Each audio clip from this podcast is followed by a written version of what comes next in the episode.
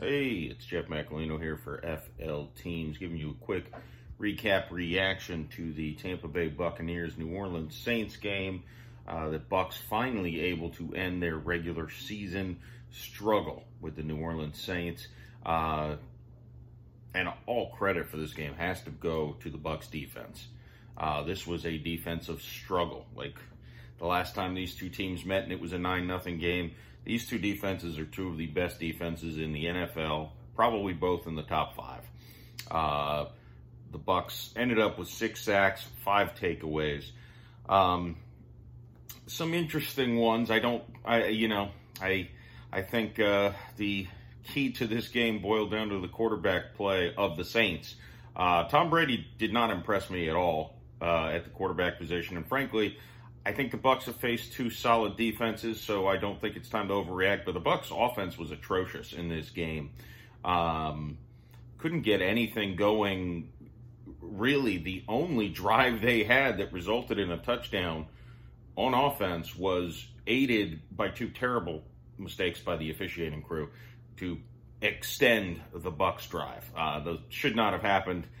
Uh, not saying the referees determined the game by any stretch. I think they were terrible. Um, Lattimore should not have been ejected from the game. Um, Mike Evans with a cheap shot. But I think that's a smart strategy. Look, Mike Evans just cannot get open against Marshon Lattimore, so take a blindside cheap shot on him, try to get him ejected, and you know, you both go to the locker room, you take their best defensive player off the field. I understand it. It's uh, it's a strategy. Um, Mike Evans has a history of uh, blindside cheap shots on Lattimore, so that's interesting. Be on the lookout potential uh, suspension for Evans there. Um, but the Bucs defense, let's I mean focus on that. I don't. It's tough to gauge where they are overall because I thought Jameis Winston looked like he did when he played for the Bucs. I don't, you know, I've seen a lot of excuses of his four broken bones in his lumbar spine. I don't really see it because a lot of it was just really bad decision making. Uh, the Bucs got six sacks. Most of those, I, I look. Here's one thing I'll say when you look at quarterbacks in this game, Brady and Winston, is Brady on several occasions he got rid of the ball a half second to a second before he was even under pressure because he anticipated it.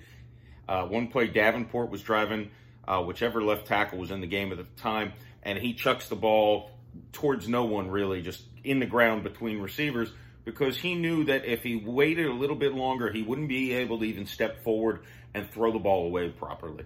He obviously has so much experience and anticipation. He sees when a blitz is coming and knows he's got to get the ball out no matter what. Winston showed the complete opposite, in my opinion, in this game. He uh, the last sack by Barrett, all he really had to do was take a step forward. Somehow he didn't see the rush coming on his right side. So Winston just really uh, on one of his runs where he ended up fumbling the ball and the Saints recovered. Uh, he just showed uh, just a lack of field awareness, which I think is indicative of him. And then throwing the pick six to Mike Edwards was a terrible decision. Uh, once it left his hands, it was pretty clear a pick six.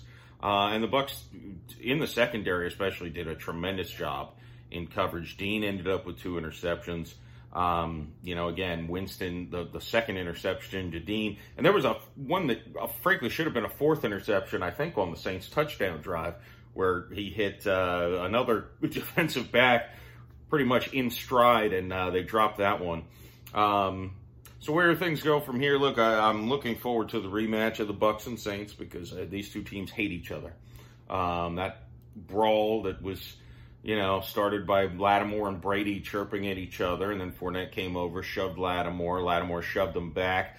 Should have stopped there, but then Evans had to take it to another level. Um, enough about Mike Evans. He, you know, he can watch his game film and see his one catch for seven yards when defended by Lattimore and uh, know that he got owned again. But uh, look, these are two two great defenses. I think the Saints have some real offensive issues they've got to deal with. I don't know if the Bucs do or not. Again, I think the Cowboys showed today they've got a solid defense playing against the Bengals. Um, I think pretty confident the Saints have a great defense against the Bucs. Uh, especially, they're really built to, to beat the Bucs. Uh, and they, they played great too, really. The difference in this game was the turnovers, the pick six, obviously the biggest of them.